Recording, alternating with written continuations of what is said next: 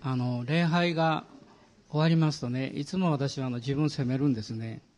で、まあ、責めるといってもそんなに責めてるわけじゃないんですけどあの、まあ、皆様にねあの礼拝終わってから全ての方にご挨拶できないでしょう。で、えそれがいつも申し訳ないなと思っています。あの、まあ、皆さんもそれぞれ、えー、お忙しいスケジュールもあってですねあの、まあ、すぐ帰らなきゃいけない方もいらっしゃると思うんですけど、えー、いつも感謝しておりますのでまた私たちお互い、えー、その感謝をまたお互いにもですね、えー、感謝を忘れないようにしていきたいなと思います。で今日はあのヨハネによる福音書の20章を開いていただけますでしょうか、えー、20章の19節から29節までをまず読みたいと思います。ヨハネによる福音書の第20章の19節から29節までで久しぶりにこんなに遅い時間からメッセージを するんですけど昔はいつもそういうことはよくありましたけどね、えー、今日は生産式先にしましたのであの、まあ、その時間ちょっと遅れますけどお許しいただきたいと思います20章の19節から29節までですご一緒にどうぞ。はい。はい、どうぞ。私がそうしながら、言いながら間違ったページ開いてしまった。えー、その日、すなわち週の初めの日の夕方のことであった。弟子たちがいたところでは、ユダヤ人を恐れて戸が閉めてあったが、イエスが来られ、彼らの中に立って言われた。平安があなた方にあるように、こう言ってイエスはその手と脇腹を彼らに示された。弟子たちは主を見て喜んだ。イエスはもう一度彼らに言われた。平安があなた方にあるように、父が私を使わしたように、私もあなた方を使わします。そしてこう言われると、彼らに息を吹きかけて言われた。聖霊を受けなさい。あなた方が誰かの罪を許すなら、その人の罪は許され、あなた方が誰かの罪をそのまま残すなら、それはそのまま残ります。十二弟子の一人で、デドモと呼ばれるトマスは、イエスが来られた時に彼らと一緒にいなかった。それで他の弟子たちが彼に、私たちは主を見たと言った。しかしトマスは彼らに、私はその手に釘の跡を見、私の指を釘のところに差し入れ、また私の手をその脇に差し入れてみなければ、決して信じませんと言った。8日のうちに弟子たちはまた室内におり、トマスも彼らと一緒にいた。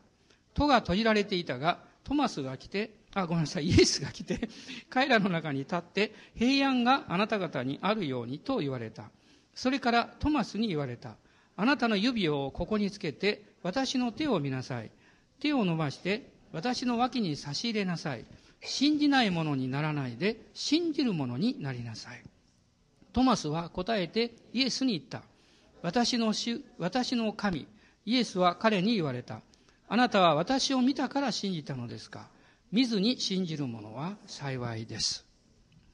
えー、先ほど、加納姉妹が、えー、この御言葉を引用して祈ってくださいましたけど、えー、別にこの御言葉を語ると言ってたわけではないんですが、えでも本当に、え今日はこの箇所からですね、信じる者の生き方ということを、え、お話したいなと思っております。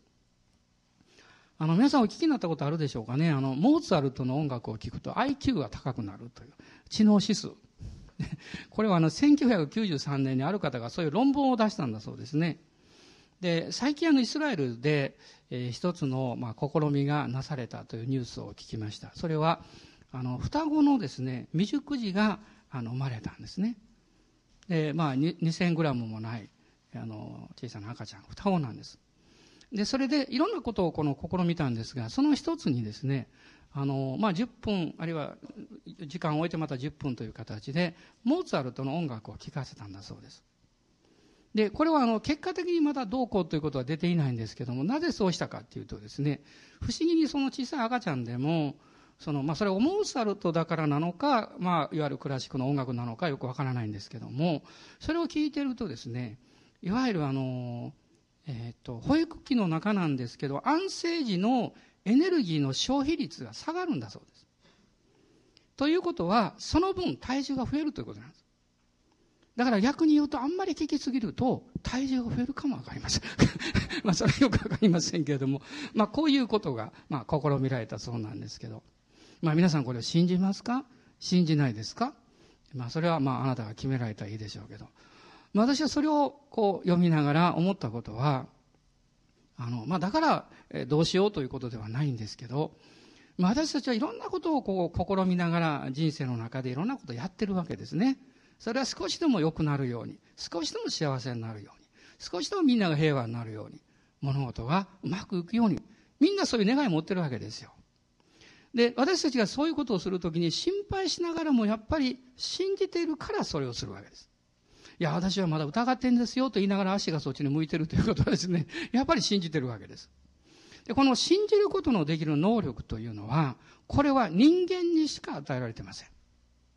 で、動物は本能的にそれを感知するかもわかりません。でも信じるというのはですね、自由意志があって、そしていろんな思いがあっても私はこういう、これが起こるんだと、こうなるんだということを受け入れるということを自分に確認することです。で私たちの人生っていうのはまさに毎日毎日何かを信じる決断の積み上げなんですね。あなたが昨日何かの決断しました。その結果は今日か明日か分かりません。あるいは何年後かも分かりませんけれども、必ず何か結果を見るでしょう。それはあなたが決断したからです。で、その決断するときに、あなたは迷いながらも最終的に自分が信じた、あるいは信じようと思うことを決断するわけです。で、このヨハネによる福音書というのは、この4つの福音書の中で非常に得意な福音書です。福音書というのは、イエス様の伝記が書かれているわけです。どういうふうに誕生なさって、そしてどういう生涯を送られて、最後は十字架につけられ復活された。で、その弟子たちとの、まあ、出会い、復活の弟子たちとの出会い。まあ、ここで福音書っていうのはみんな終わってます。で、この4つの福音書の中で、このヨハネという人は、あの、他の3人とは違う観点から、この福音書を精霊に導かれて、まあ、記したんですね。他の3人、マタイ、マルコ、ルカという人たちは、この、え、まあ、人の子、人間として来られたイエス様という面からキリストの生涯を描きました。ですから同じ観点から見ているということで、共感福音書というふうにあの言われています。ところが、このヨハネという人はですね、神の御子としてのイエス様、この角度からキリストの生涯を描いています。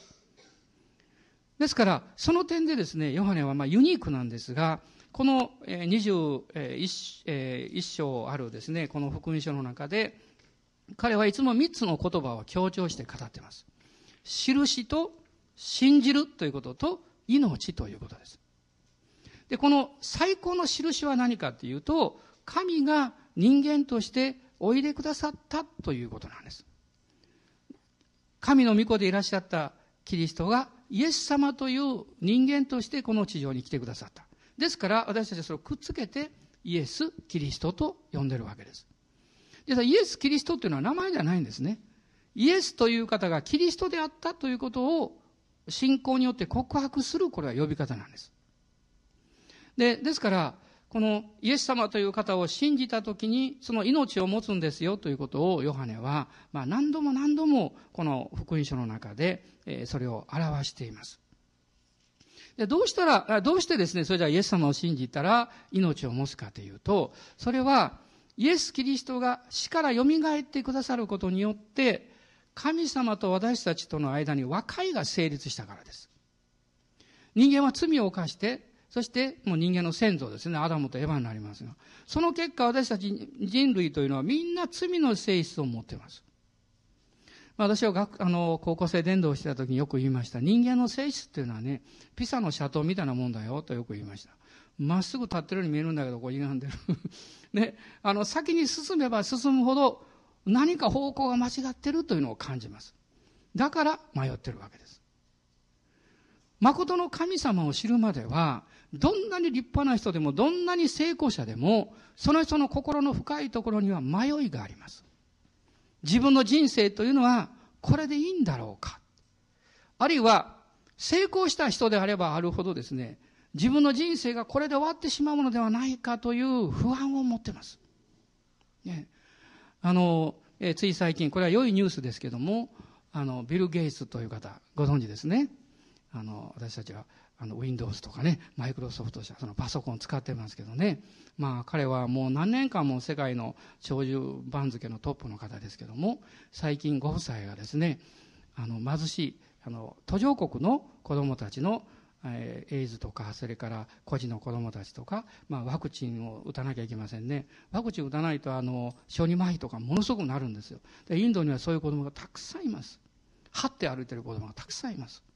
ワクチンを打たなかったから、小さい頃ね。で、そういう子供たちのために彼は、あの、100億ドルを捧げるということを、あの、まあ、発表したんですね。100億ドルと言いますと、まあ、約1兆円になります。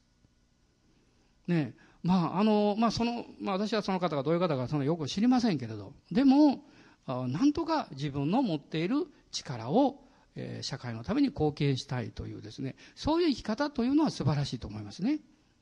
で、人間はそういう心を持ってるんです。で、そういうことを何かしようということは、それは信じてるからです。全世界をすぐに救うことができなくても、助けることができなくても、たとえ私のやることが小さくても、信じてやっていくならば、良い結果が起こるんだということです。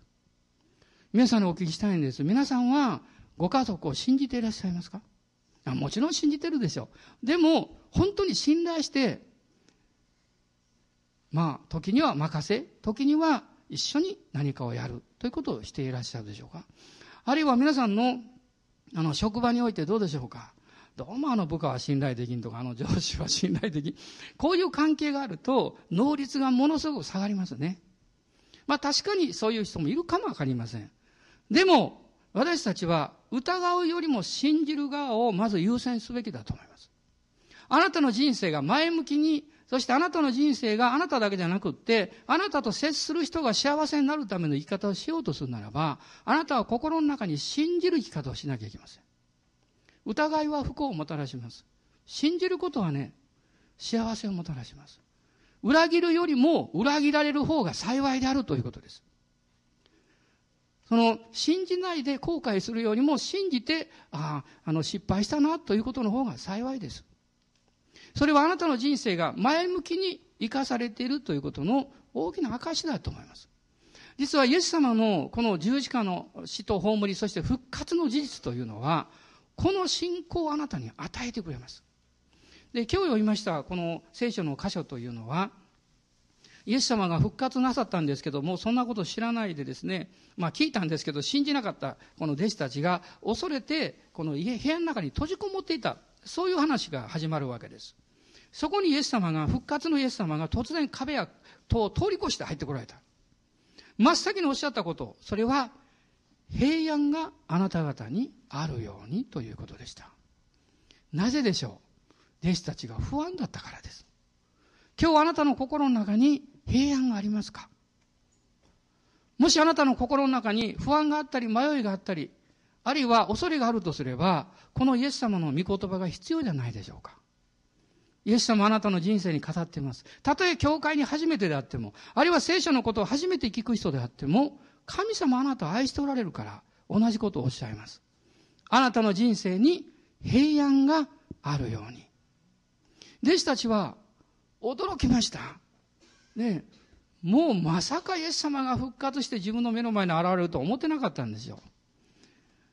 その弟子たちの中で、一人ですね、トマスという弟子が、たまたまそこにいなかったんですよ。で、トマスが帰ってきますと、他の弟子たちがもうすごいことですね。みんなエキサイトしてですね、イエス様が復活したよ、蘇ったよ、とこう話をしてる。トマスはそれを聞いて、え言うわけです。ね、この25節で、私たちは主を見た。するとトマスが、私はその手に釘の跡を見、私の指を釘のところに差し入れ、また私の手をその脇に差し入れてみなければ、決して信じません。と言った。それから8日が経ちまして、今度はトマスがいる時にイエス様が復活したお姿で、またこの家の中に現れた。そして同じことをおっしゃいました。平安があなた方にあるように。私たちは、この世のいろんなこの生活の出会いの中で毎日毎日不安とか思い煩いとか恐れとか悩まなきゃいけないこととかそういう情報にもうもう次から次と攻撃を受けてます。皆さん先週一週間の中で何回良いことを聞きましたか？いろいろ考えないと思い出さないと思います。ああのこと、このこと。まあ今週はね、教会としては洗礼式があったり、転入会式があったり、いろんな、あの、嬉しいことありますけどね。でも逆に嫌なことを聞いた。辛いことを聞いた。ね。そのことはですね、もう考えなくても浮かんでくると思います。まあ私は幸い先週は、えー、ご家族の中に今素晴らしいことが起こってるというお証を聞きました。で、イエス様のところに今家族は立ち返ろうとしている。あ、嬉しかったですね。あるいは先週イエス様を、えー、一人の婦人の方が信じる決心をなさいました。泣きながら彼女はイエス様を受け入れました。もうそういうことはですね、もう最高に素晴らしいですよ。でも毎週毎週そういうことが起こってるわけじゃないでしょう。ねこれ生活どうするかってね、経済的なことがありますね。仕事も会社もこれいつまで続くんだろうかっていうのはあるでしょう。あるいは若い人たちはですね、もう一生懸命勉強したけどね、これ本当にどこに就職できるんだろうかって。もう、もうお先真っ暗のように思えてしまいます。それはなぜかっていうと、特に日本の社会はいろんな意味で恵まれた状況が続きすぎたからです。もし皆さんがアジアに行ったら、あるいは、まあ私アフリカに行ったことないですけども、アフリカに行ったり、ね、その非常に生活が厳しい状況の中に行ったらどうでしょうか。私たちが失った、あまあ、失ってしまう、あるいは持っていないと思っていることよりも、持っていることの方がまだ彼らよりもさらに豊かであるということに気がつきます。その時に、私たちははっと目覚めると思います。なんとこの、まあ贅沢さというか、そういうものは自分の人生に染み込んでしまって、一番大切なことをさえもそれにすり替えようとしている。家族を愛する愛よりももっとお金がなきゃいけないとか。ね、あるいは友達を大切にする生き方よりももっとこういうことをして成功しなきゃいけないとか。どうなんでしょうかもちろんどちらが大事でどちらがダメということはないでしょう。でももし天秤に測ったとしたら私たちは人を愛することを優先すると思います。家族を愛することとも信頼することを優先すると思います。この24時間というのはみんな公平ですね。これはあの全ての人に与えられているわけです。そしてその過ぎ去った時間はもう帰ってこないんです。私はこの人生の終わりの中で、不幸な方たちの生き方というものをこう考えたときにですね、いくつもあるでしょうけど、その一つは、たとえ人生に成功したとしても、その人の人生のほとんどの時間を何かをすること、仕事とかお金儲けとか、そのことに費やした人が本当に不幸だと思います。その人は気がつきます。あ、これは持っていけないんだってどこにも。これはこの地上に置いていくしかない。そしてその時に逆に寂しさを経験します。家族や友達と、また自分が愛されていること、また一緒にいろんなことを分かち合うこと、そういうことができる人々がいかに少ないかということで、きっと悲しく思うでしょうね。今あなたの置かれている人生の中で、いろんな状況があるでしょう。でも神様を愛することと人を愛すること、それよりも優先することはないんだということをお互いに心に留めたいと思います。それしか残らないんですよ、最後。聖書は言ってます。信仰と希望と愛、そして最も大いなるは愛ですと言ってます。トマスという人はどういう人だったんでしょう彼は、あの、デドモと呼ばれるトマスというふうに実は言われてるんですね。デドモというのは、あの、双子のことなんです。だから、ひょっとしたら、トマスさんは双子だったのかもわかんないですよね。で、このトマスさんは非常に疑い深い人物であるというふうにキリスト教会では非常に有名なんです。皆さんどうでしょう？いや、私結構ね、疑い深いんですよって、ね、思っておられる方もおられるでしょうね。で、私も長い間そういうのを思ってきました。でも、この記事を何度も何度も読みながら、祈りながら教えられたことは、いや、彼は単に疑い深いわけじゃないってことに気がつきました。むしろ、彼は誰よりも真理をしっかりと求めていくという探求心、またそれを明確に確認しようという、そういう思いが非常に強い人だったんだと思います。だから、中途半端に受け入れられない。それが本当かどうか、しっかりと確認したい。また、自分自身も、人の受け入れじゃなく、あの、受け、受け、受け売りっていうんですかね。日本語わからなくなっちゃった。受け売りじゃなくてね、自分がそれを経験したいんだっていう、そういう渇きを持っていた。そういう目から見ると、トマスという人は、魂の中に深い渇きを持っていた人物である。不信仰というよりも、深い霊的な渇望、渇きが弟子たちに対して、いや、私は実際このイエス様とに触れないと、そんなのをね、あの、信じないよという告白につながったような気がします。ただですね、トマスは大きな失敗をしました。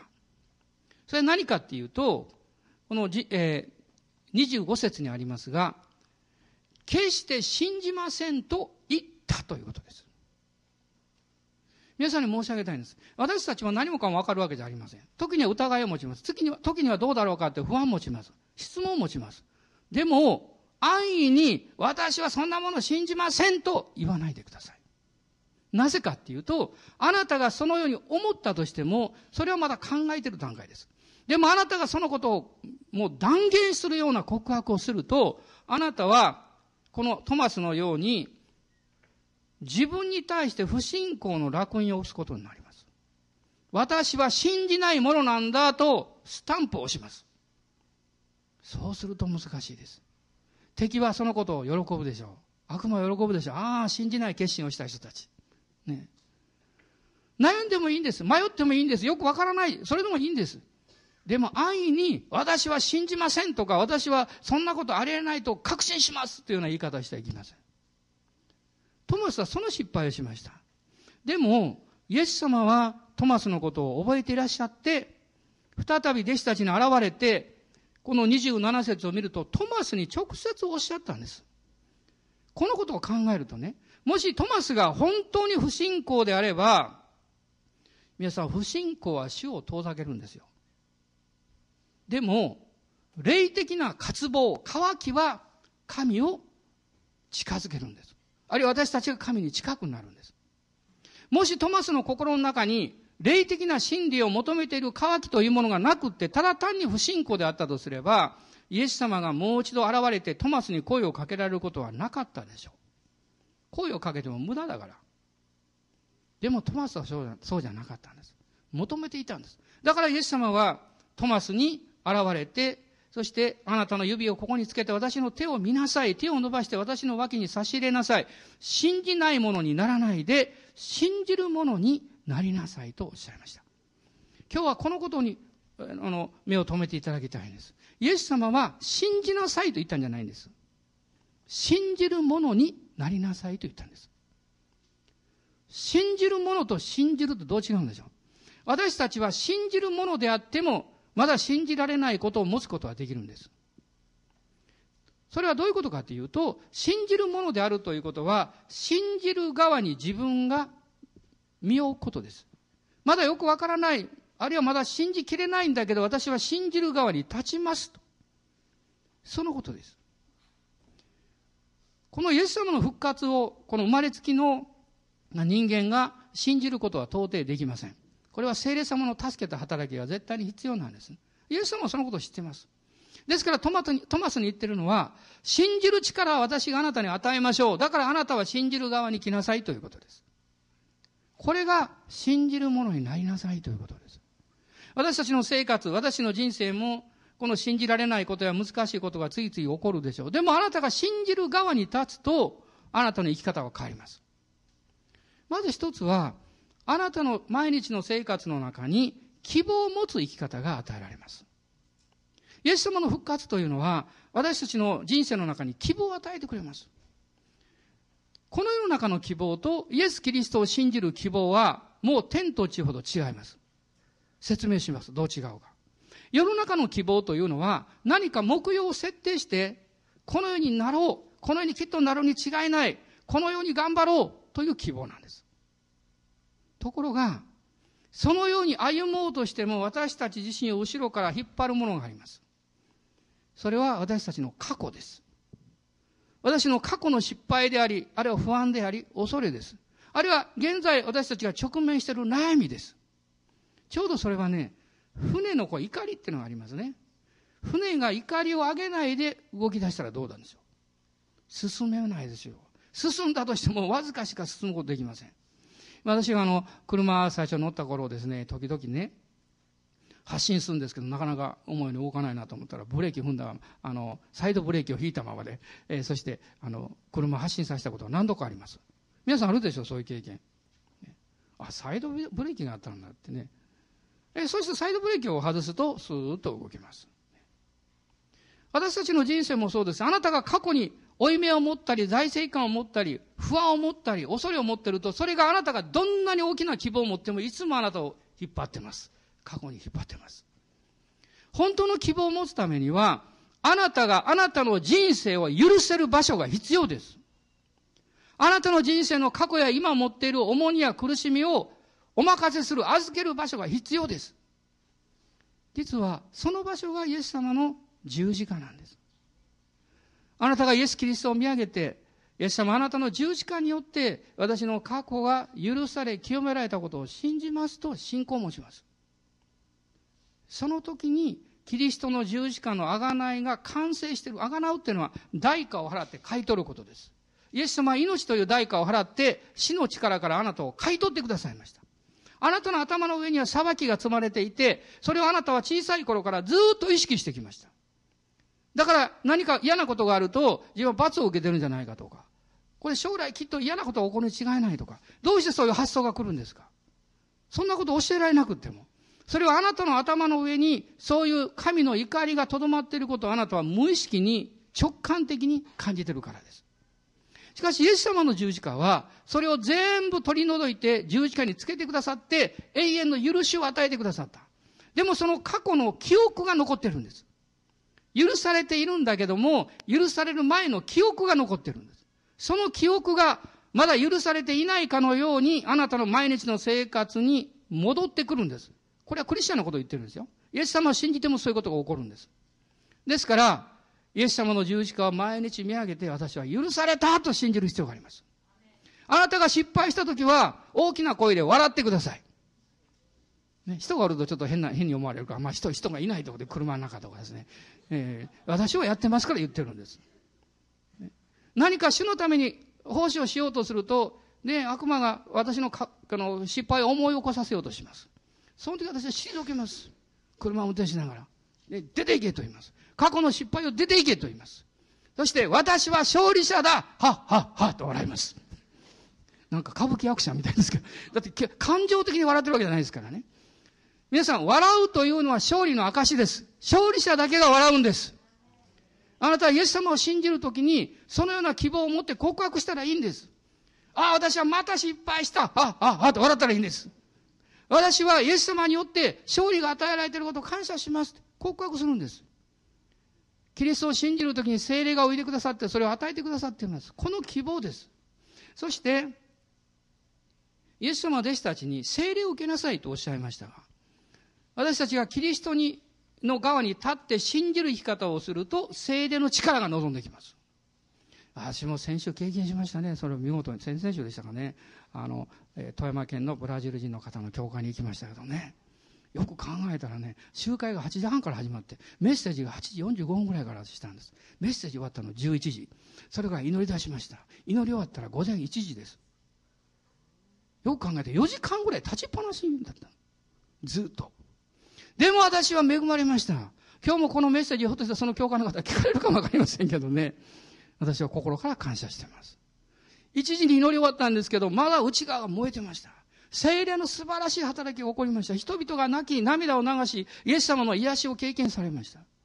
精霊に満たされ、威厳を語り、そして神様の力に触れられました。えー、最初の方に祈った一人の、あの、えー、体格の衛生の高い方いらっしゃいましたけどね、まあ、言葉通じませんからね。彼は祈りの中で一緒に触れられて、そして倒れて、ずっと倒れてました。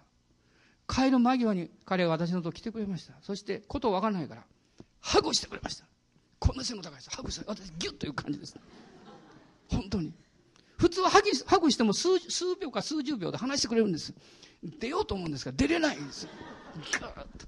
何分も。で、私は諦めて、そのまま。でもその時に彼の感謝と愛が伝わってきました。言葉を超えますよ。言葉で語れるものは薄っぺらいものだと思います。でも彼は、本当の感謝をね、それによって表してくれました。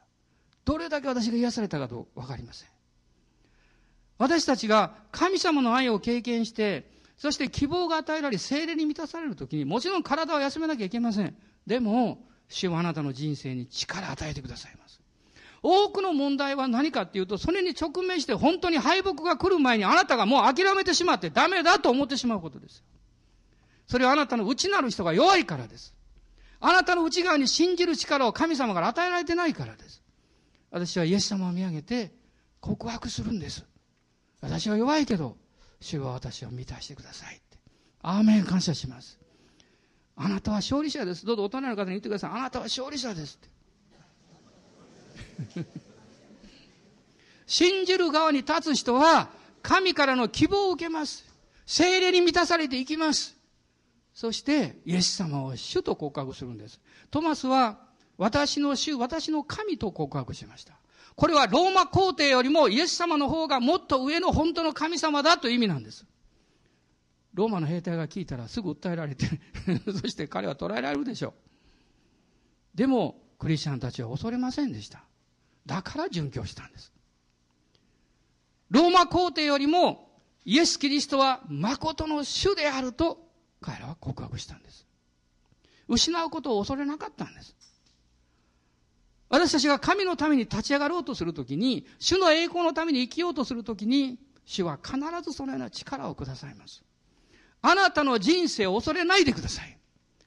あなたがイエス様にしっかりつながって、御言葉を読み、御言葉から力を受けて、祈りながら前進するんです。